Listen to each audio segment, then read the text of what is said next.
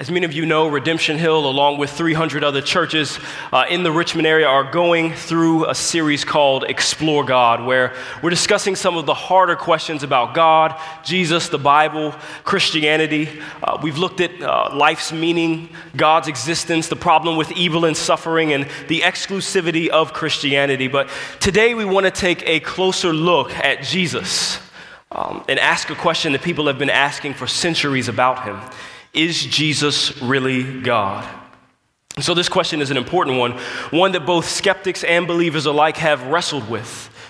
And the answer to this question is important as well because whatever conclusion we make about Jesus carries implications that reach into every area of our lives. And so, the answer that we arrive at today isn't as important to a pastor or to a church or even to Christianity as a whole as it is to Jesus we see that he actually asks of us the same question, whatever our association is to him. And so, for a moment, we place ourselves in a conversation uh, in Caesarea Philippi that happened over 2,000 years ago. Jesus asked his 12 closest followers, Who do you say the Son of Man is? And they answered, some say John the Baptist, others say Elijah, or, and others Jeremiah or one of the prophets. To which Jesus responds with an even more direct question to them But who do you say that I am?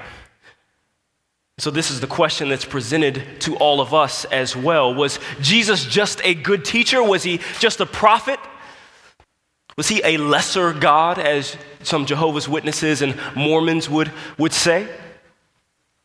Well, in an attempt to answer this question, we'll look largely at the historical information about this man, Jesus. And listen up, information has its benefits, but this just becomes another history lesson if all I do is give you enough data for you to make your own conclusion about Jesus as a historical figure. This question isn't simply a historical one, it's a spiritual one. One, again, that has implications on every aspect of our lives. Because if God exists, as Raymond pointed to and answered wonderfully uh, just a few weeks ago, then what this question implies is that the all powerful, all wise creator and designer of the universe has done far more than simply bringing to existence everything that is and then stand outside of it. No, this tells us that it implies that God actually gets involved with us. He actually enters into time and space, into this world during a particular period of time as a particular individual. He interacts with his creation and speaks particular things to people about how we regard him, how we live amongst each other, and about life after death. And so, if Jesus is God, then this question has massive spiritual implications for every person that has ever lived, and it means something for every person on this earth as to how we consider Jesus. And so, my aim is to, today is to answer this question in the affirmative by giving you proof for why Christians believe this, why we believe this. And this is a sermon, not a lecture. And so part of this time will be spent presenting proof for the existence of Jesus as a man and then examining the statements that he made and others made about him. And like proof for any other historical figure or event, I want to present the data concerning Jesus and what has been recorded about him. And I want to spend the rest of our time answering the question of what difference does it make whether or not Jesus is really God? And so, before we answer this question today about Jesus and divinity, let's just take a look at the man Jesus. Did he even exist? Was he a mythical figure, as some have proposed? Well, the majority of uh, scholars and historians, both Christian and secular, will readily affirm that Jesus uh, was a Jewish man who lived over 2,000 years ago in first century Palestine. And this is largely due to the many extra biblical sources and, uh, that chronicle the, the person of Jesus. For example, Tacitus, a Roman historian in the first century, records that the Roman Emperor Nero, he blamed the Christian community for the fires that he started in Rome, which would eventually burn nearly the entire city. And Tacitus states that Christus, from whom the name had its origin, suffered the extreme penalty during the reign of Tiberius at the hands of one of our procurators, Pontius Pilatus and a most mischievous superstition, thus checked for the moment, again broke out not only in Judea, but even in Rome. Furthermore, a, uh, Josephus, a Jewish priest and historian who was captured and then later employed by Vespasian, the emperor of Rome, He records in an Arabic version of his writings that he says, At this time there was a wise man called Jesus. His conduct was good and he was known to be virtuous. And many people from among the Jews and the other nations became his disciples. Pilate condemned him to be crucified and to die, but those who had become his disciples did not abandon his discipleship. They reported that he had appeared to them three days after his crucifixion, that he was alive. Accordingly, he was perhaps the Messiah concerning whom the prophets recounted wonders. So, there are also many more historical recordings about the man Jesus uh, from first and second century politicians and historians, but for time's sake, we'll just look at one more the Babylonian Talmud, which is one of Rabbinic Judaism's collections of writings, and it states that on the eve of the Passover, Yeshu, or Jesus, was hanged. For 40 days before the execution took place, a herald went forth and cried, He is going forth to be stoned because he has practiced sorcery and enticed Israel to apostasy. Anyone who can say anything in his favor, let him come forward and plead on his behalf. But since nothing was brought forward in his favor, he was hanged on the eve of the Passover. So, based on these three uh, extra biblical sources, Jesus was a wise man who was good and virtuous. He had disciples. He was a controversial figure who allegedly did wonderful works or quote unquote practiced sorcery and led Israel into apostasy. Three, he was condemned to death by suffering the extreme penalty of Pilate on the eve of the Passover. And four, he was reported by his disciples to be alive three days after his crucifixion. While many of these historical accounts only contain brief sentences or headlines or observations about Jesus, we do have data that gives us a deeper look into his life. That data for most of us is right at your fingertips today. The Gospels, the accounts that many of us refer to as Matthew, Mark, Luke, and John. And while these Gospels weren't written by historians or Roman officials of that day, they were recorded by eyewitnesses and those who were closely associated with eyewitnesses to the life and ministry of Jesus. Matthew, or uh, Levi, was the former Jewish tax collector who was one of Jesus' 12 apostles. John Mark, an African pastor who founded the church in Alexandria and who was believed to be at the Last Supper and at Pentecost, was a close companion to Peter. Luke, who is also the author of the Acts of the Apostles, was the Apostle Paul's physician in the days of the early church. And the majority of scholars believe that uh, the author of John is indeed John, the son of Zebedee, who was also an apostle of Jesus. So, the information about Jesus presented in the Gospels, therefore, all comes from people who were in direct connection with Jesus or who were associated with someone who was directly connected to him. Furthermore, Matthew, Mark, and Luke were all written within 30 to 40 years after Jesus' death, and John's Gospel was written roughly 60 years after. Concerning modern scholarship, scholars both secular and Christian, liberal and conservative, conclude that these four Gospels are some of the earliest and most reliable sources for the life and the ministry of Jesus. And while many objectors deny the reliability of the Gospels by accusing them of being written with a theological agenda over a historical one, this doesn't necessarily mean that the authors neglected historical accuracy in the pursuit of communicating spiritual truth. Even us today, everything from newspapers to novels are written with an agenda and with a purpose. The same as with the Gospels. One scholar in particular, the late Michael Grant, a secular his classical historian and author, states that the consistency, therefore, of the Jesus tradition in the Gospels pages suggests that the picture that they present is largely authentic. By such methods, information about Jesus can be derived from the Gospels. And so, even though Grant rejects the traditional authorship of the gospel, he also states that the main lines of Jesus' career and thinking and teaching can, to some considerable extent, be reconstructed through the pages of the gospels. So, the gospels are historically reliable biographies or accounts of Jesus the man, and therefore we can know that what's recorded in them are truly the words and the actions of Jesus. The Gospels record both the teaching ministry of Jesus and several miracles and exorcisms that he performed. Often referred to as a rabbi, Jesus' teachings centered on topics such as the kingdom of God and prayer, money, loving one's neighbor, forgiveness, mercy, justice, and the, the meaning of the law of Moses. Based on what we read in the Gospels about Jesus' life and teachings, we see that he was a benevolent, rational, virtue, virtuous, logical, and sensible person. But according to these same historical gospels, Jesus also made some controversial statements during his day. If you read through the Gospels entirely, you'll see that Jesus said things during his ministry, such as, Tear down this temple, and in three days I will rebuild it. Whoever feeds on my flesh and drinks my blood has eternal life, and I will raise him up on the last day. And even in that same conversation, Jesus also said that he had previously come down from heaven. Furthermore, he said, Whoever loves father and mother, son or daughter more than me is not worthy of me. It's statements like these and many others made by Jesus that if this were all that he said, if this is all that we had to make a conclusion about him, then we might be in some trouble. Well, why? Because these aren't the things that people just say in the course of everyday conversation. These are the types of things said by people who are either unhealthily and overly empowered to their own deceit, such as a deceived king or Pharaoh, or by those who suffer mentally those who are completely desensitized, or not even particularly in what we would call their right minds. And yet, here's Jesus, a man who we've already concluded, both historically and biblically, who was wise, logical, and benevolent. Someone who, if he were like most logical, wise, and benevolent people that we know, and even cared the slightest about his reputation amongst others, probably wouldn't say these sorts of things. And yet he does. And he says them with the same genuineness, sincerity, and grace as he does when he says things like, Love one another just as I have loved you.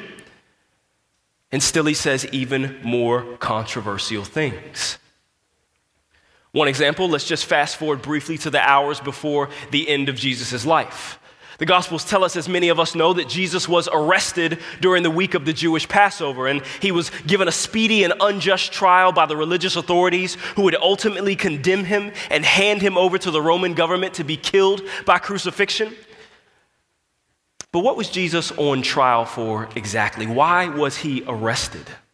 We'll look at Mark chapter 14, verses 61 through 64. It says again, the high priest asked him, Are you the Christ, the Son of the Blessed? And Jesus said, I am. And you will see the Son of Man seated at the right hand of power and coming with the clouds of heaven. And the high priest tore his garments and said, What further witnesses do we need? You have heard his blasphemy. Jesus was arrested and condemned for blasphemy, particularly for equating himself to be God, and ultimately, in the eyes of the Romans, making himself to be a king rival to Caesar, uh, a king rival to Caesar, and a God rival to Caesar.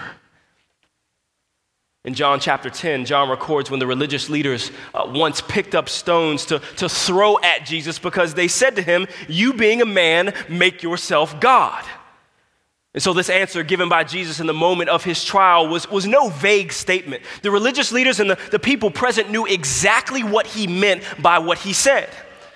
And so, in answering affirmatively, I am the Son of God who is the blessed, Jesus has again equated himself to be God. And this time, he goes even further in the next part of his answer.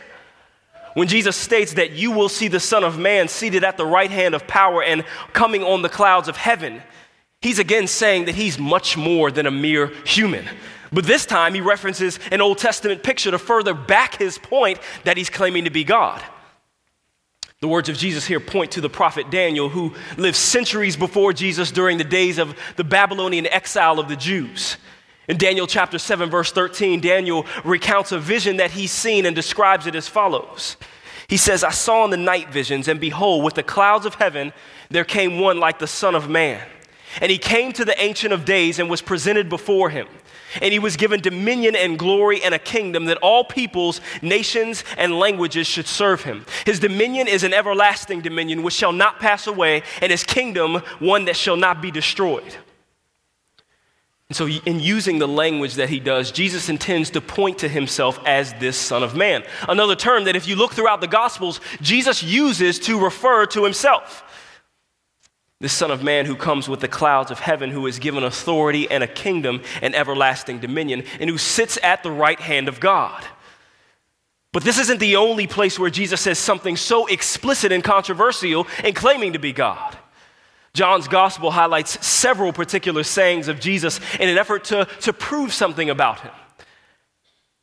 John records throughout several of Jesus' teachings that he would say things like, I am the bread of life. He who comes to me will never go hungry, and he who believes in me will never go thirsty.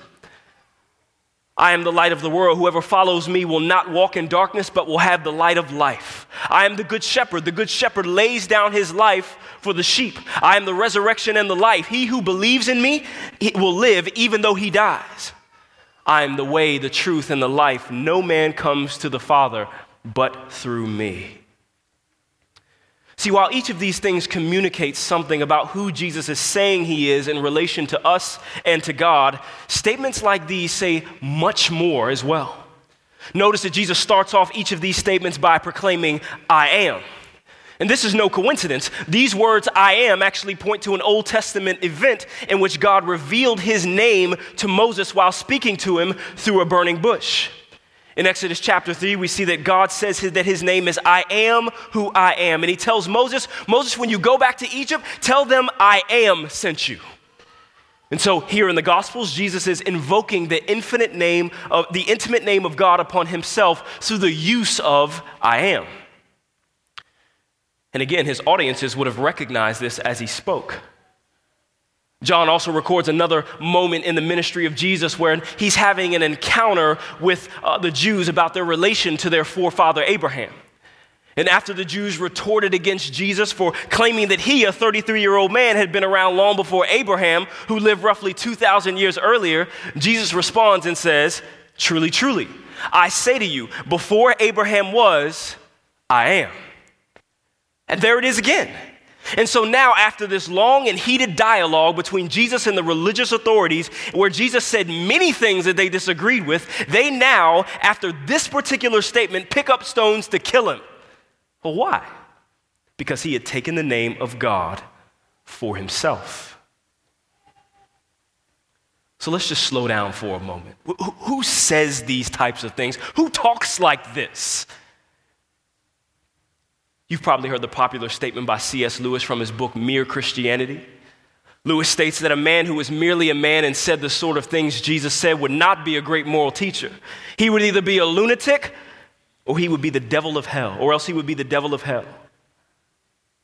From these words uh, by Lewis, we get the shorter liar, lunatic, or Lord reference about Jesus. The point being that he's not just a good moral teacher. He's either the worst kind of deceitful cult leader who makes these sort of statements purely out of selfish gain and complete disinterest in others, or he's insane.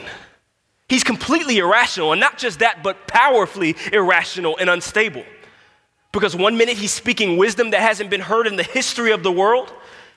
And shortly after, he's talking like the unwisest person ever, if what he says isn't true. But the point is this no matter what category you place Jesus in today, the point is that you can't just leave him in the category of good moral teacher. Jesus takes himself out of that category in making such statements and claims to divinity.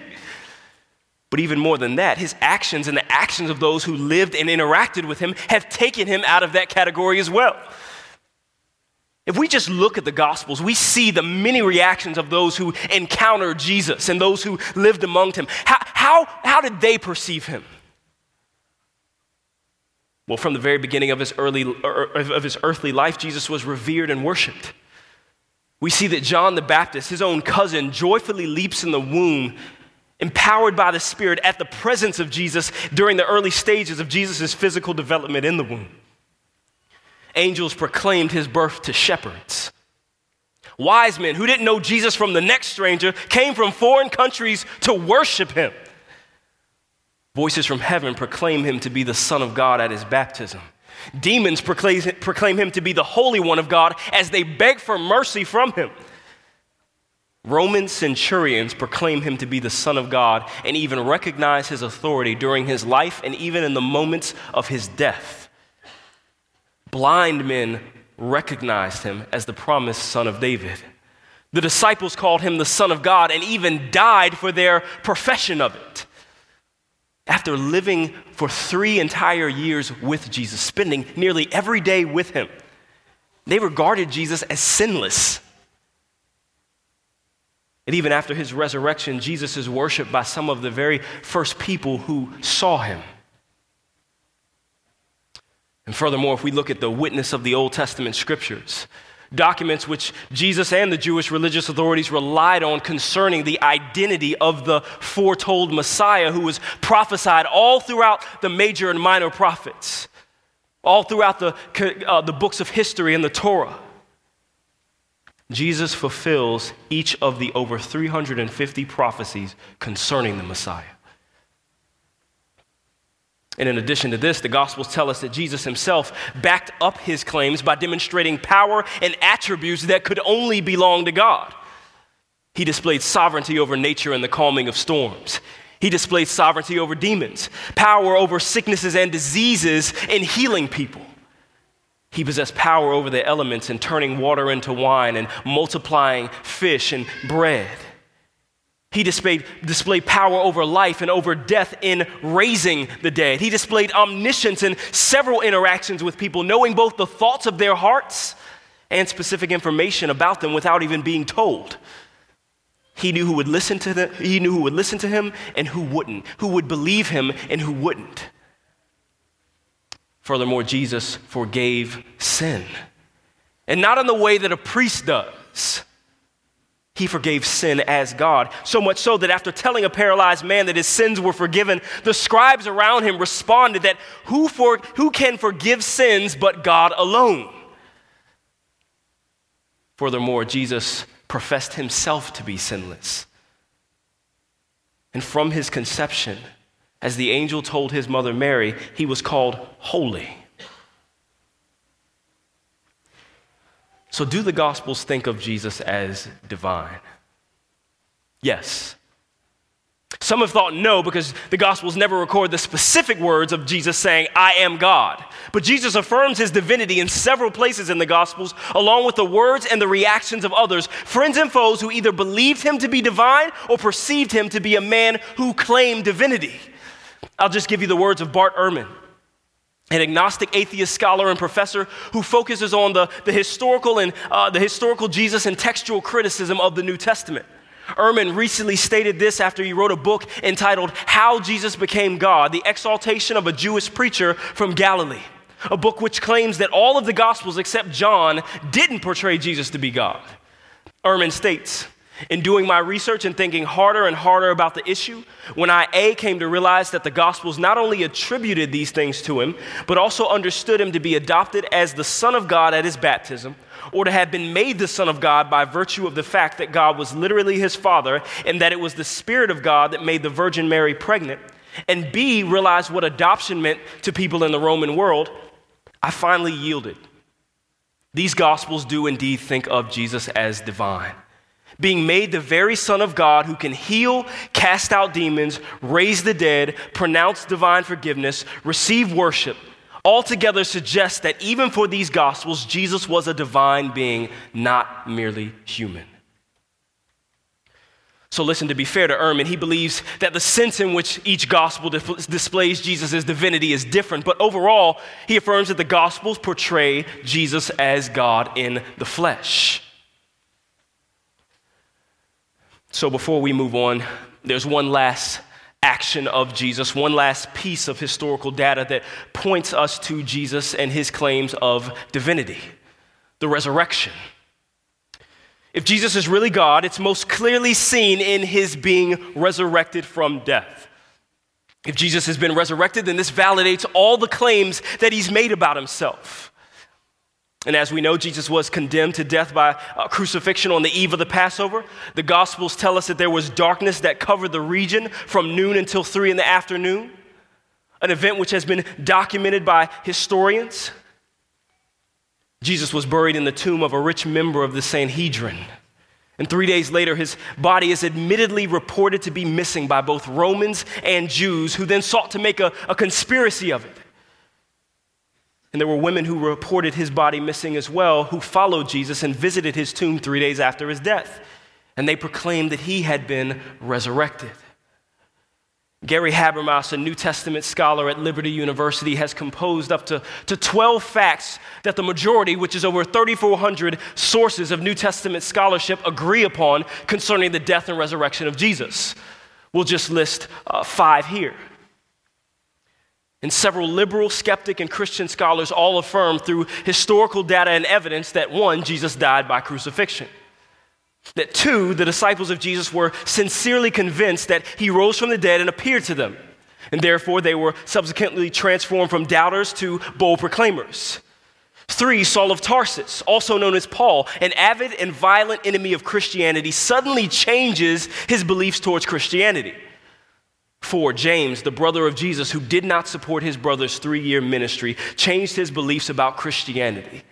And lastly, point five, which is the point that doesn't have the majority of affirmation from New Testament scholars, but three out of, out of four would affirm that this statement is historically reliable that the tomb of Jesus was found empty three days after his crucifixion.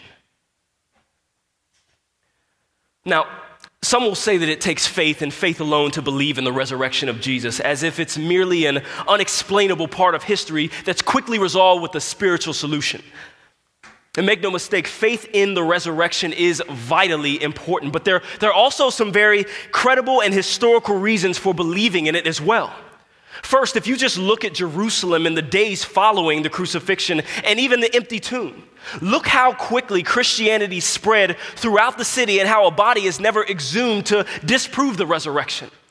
We see that in Jerusalem, 50 days later, uh, when Pentecost happened, Peter stands up before 3,000 people who would have been present during the death and resurrection of Jesus. We see that 3,000 people are added to the church after Peter proclaims the resurrection. But also look at the lives of Jesus' disciples. Again, we see men like Peter, a man who went from standing cowardly at a distance from Jesus during his trial, fearing for his life, denying Jesus three times, from that to standing boldly for Jesus in front of over 3,000 people 50 days later. These men, in a relatively short period of time, went from at minimal, confused, and even somewhat unsure about the identity of Jesus to bold and unwavering witnesses of Jesus. Again, in a period of just 50 days. They became men who would die for this belief in his deity. Or you look at the Apostle Paul a man who wrote two thirds of the New Testament, a man who was formerly one of Christianity's earliest and most powerful opponents. Look at how quickly, not even 20 years after the death of Jesus, how quickly his entire perspective changed towards Jesus. And many people, they try to write off the disciples as being gullible and maybe uneducated fishermen. But look at Paul. This, this is a man who's well educated, cultured, theologically robust, a Jewish Pharisee who goes from persecuting the followers of Jesus so harshly that he probably would have crucified Jesus himself to writing to Gentile audiences that Jesus is the image of the invisible God, the one in whom the fullness of deity dwells in bodily form. Or you look at James, Jesus' own brother we all know that family's not gonna lie for you. James, whereas the disciples lived with Jesus for only a period of three years, James probably spent well over 10 to 15 years of his life observing his brother Jesus and observing his three year ministry, and then rejected, rejected it more for much of the time, only to change his mind shortly after Jesus' death.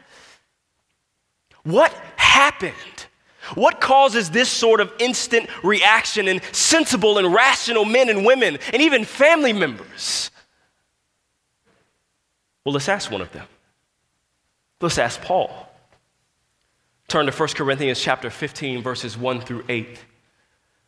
This is a portion of a letter written by the apostle Paul and he writes to the Corinthians in verse 3 that I delivered to you as of first importance what I also received that Christ died for our sins in accordance with the scriptures, that he was buried, that he was raised on the third day in accordance with the scriptures, and that he appeared to Cephas, then to the twelve. Then he appeared to more than 500 brothers at one time, most of whom are still alive, though some have fallen asleep. Then he appeared to James, then to all the apostles. Last of all, as to one untimely born, he appeared also to me. Now, the first thing about this passage is, is it's, it's believed to have been a, a historical creed, an oral creed that Christians who lived after the death and resurrection of Jesus, uh, as they were added to the church, they passed this oral creed to one another to continue to affirm the truth of the resurrection, the truth about who saw it, the truth about the importance of the gospel, what Jesus actually accomplished in sacrificing himself for sin, his resurrection. This was an oral creed that was passed around to people that could verify people, up to 500 of them, who witnessed the resurrected body of Jesus. So here we see it just four times within this small creed. Jesus appeared. He appeared to Paul, to Peter, to the disciples, to 500 people. Again, most of them who were still alive and be able to, to, to co sign on that. And then to James. They saw him. They saw him. And this, this resurrection, this is what changes everything for these people. It changes everything for them. But why? Why does this change everything for them? Why should this change everything for us? Listen, based on the evidence presented, you may or, or may not be convinced that this event happened. Maybe you're not. If you are, that's a, a step in the right direction. But have you asked yourself why the resurrection? Whether it happened or not, why this is significant for you. Sure, maybe you leave here today concluding that there was something more to Jesus than mere humanity. Maybe he is more than a moral teacher. Maybe he is God. But again, have you, have you thought about what this means for you? Well, let's let Paul keep talking in 1 Corinthians chapter 15, verse 12. Now, if Christ is proclaimed as raised from the dead, how can some of you say that there is no resurrection of the dead? But if there is no resurrection of the dead, then not even Christ has been raised. And if Christ has not been raised, then our preaching is in vain and your faith is in vain. We are even found to be misrepresenting God because we testified about God that He raised Christ, whom He did not raise, if it is true that the dead are not raised. For if the dead are not raised, then not even Christ has been raised. And if Christ has not been raised, then your faith is futile and you are still in your sins then those who have fallen asleep in Christ have perished. If in Christ we have hope in this life only, we are of all people most to be pitied. What Paul is saying here is that Jesus' resurrection has everything to do with us whether he was resurrected or not, is directly connected to our lives, our beliefs, and our hope, our purpose, which is why this can't just be information to you, it has implications. There's no need to further elaborate on Paul's words here. If Jesus isn't risen from the dead, then he's not God because God lives, God exists. And every claim of divinity that Jesus made about himself was a lie if he's not resurrected. Furthermore, if he's not resurrected, then I'm wasting my time standing here speaking to you. Even worse, I'm lying on God. If Jesus isn't resurrected, then you're wasting your time being here this morning. You'd be better off doing something else, pursuing something else. Or as Paul says later, eat, drink, for tomorrow we die. That if Jesus isn't resurrected, this life is all that there is. If Jesus isn't risen, then the verdict is still out on where we stand with God. The judgment still remains. Furthermore, we've been exposed to be severely narrow minded. If Jesus isn't resurrected, then there's no purpose in our suffering, there's no meaning in life, there's nothing after this life. We are immensely pitiful. But let's let Paul keep talking. Verse 20. But in fact, Christ has been raised from the dead. And listen, this has everything to do with us. If Jesus has been resurrected from death, then he is God. Because if Jesus is resurrected, it points to the greatest cosign in history. If Jesus is God, it confirms, as Jesus said in John chapter 10, verse 18, that he has power to lay down his life and take it up again. Furthermore, God the Father has stamped his approval, his ultimate affirmation on all of the words and the works of his son Jesus by raising him from the dead. As Romans chapter 1 verse 4 says that Jesus was declared to be the son of God in power according to the spirit of holiness by his resurrection from the dead. If Jesus has been resurrected, then it means that He is the way, He is the truth, and He is the life. There is no other way to God but through Him. If Jesus is resurrected, then the words of Paul in Colossians are true that it is by Jesus, the eternal Son of God, that all things were made and all things are held together. If Jesus is resurrected, then all things were created through Jesus and for Jesus, which means us. If he's God, then it means that Jesus is our creator, the one to whom we are accountable. And that when he speaks, he speaks authoritatively, he speaks sovereignly to us. If he's God, it means that our lives have meaning and purpose. His purpose. It also means that our suffering is not in vain that the sufferings that we experience as humans are not solitary and purposeless, but God has come into this world through the person of Jesus, and He's felt and endured the very same sufferings, but for an eternal purpose.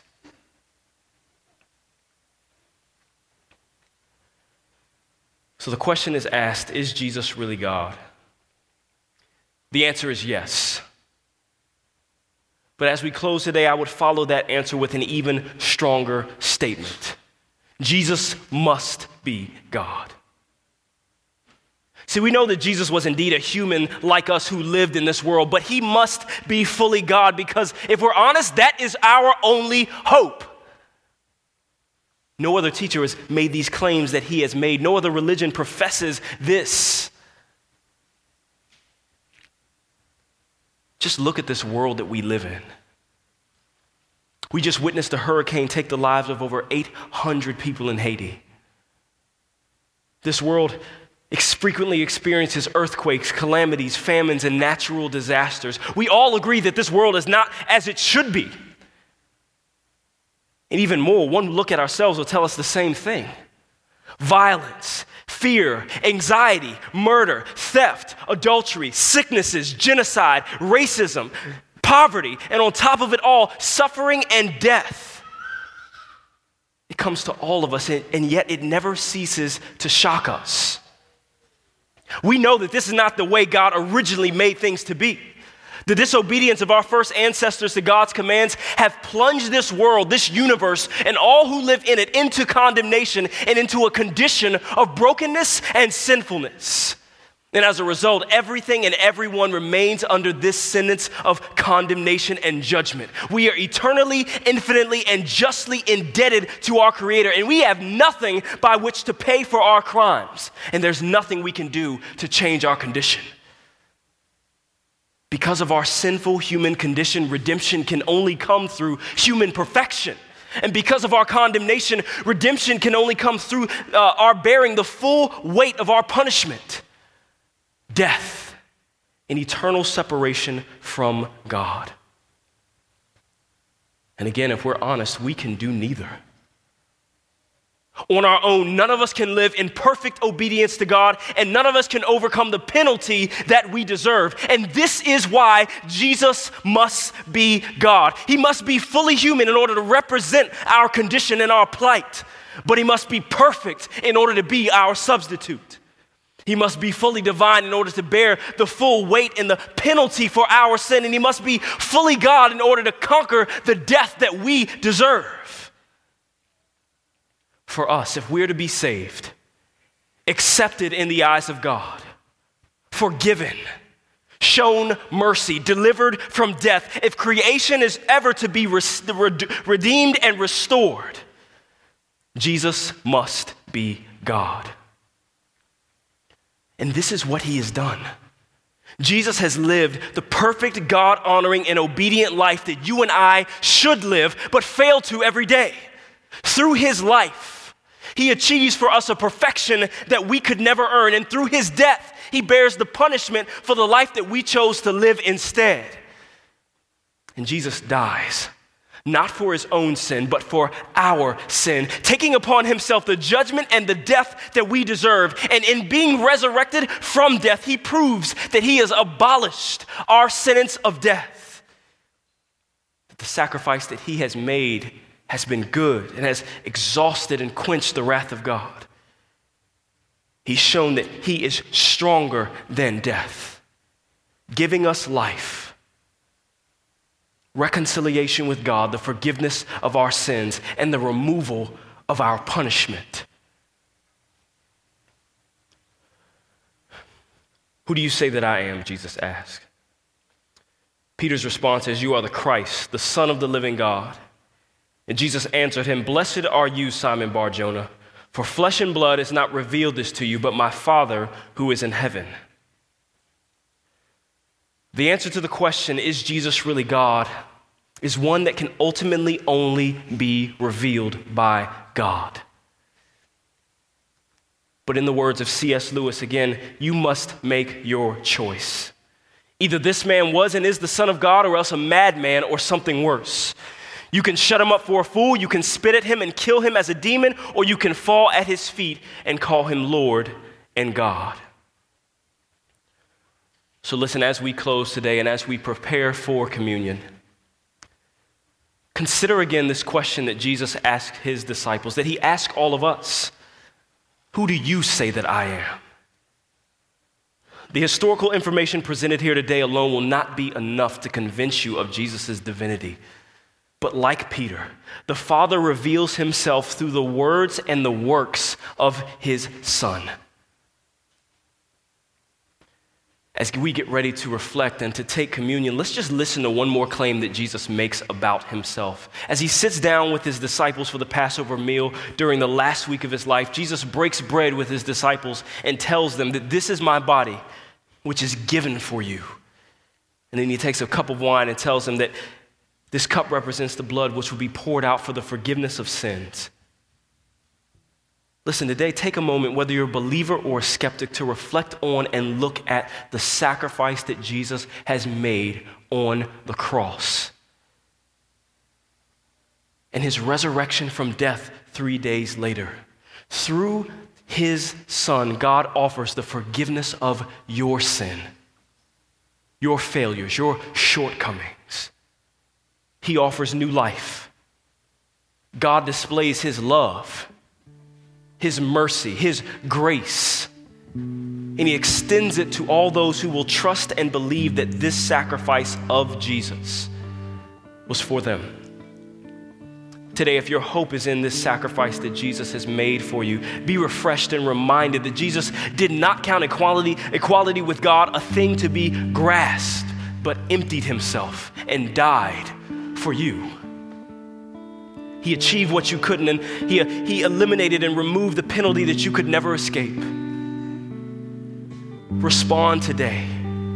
If your hope is in His perfect work, turn from sin, receive His grace, and celebrate what He has accomplished for you. Today, if you are here and you find yourself still, still wrestling with the claims about uh, Jesus and what He has said about Himself and His sacrifice that He's made and His resurrection take a moment to look at some of the scriptures that we've looked at today. Read the Gospels, take one of these Bibles with you, and, and think about these things. Talk to God, who alone can only reveal these things about His Son. And He will answer. Jesus will respond because He is alive, He is seated at the right hand of God. And He will save all those who come to Him. If today you still wrestle with that, remain at your seat during this time and watch as those who come forward, who say that there is no hope to be found in ourselves, receive the grace and the forgiveness and the acceptance that God has given to us through his eternal and divine Son, Jesus.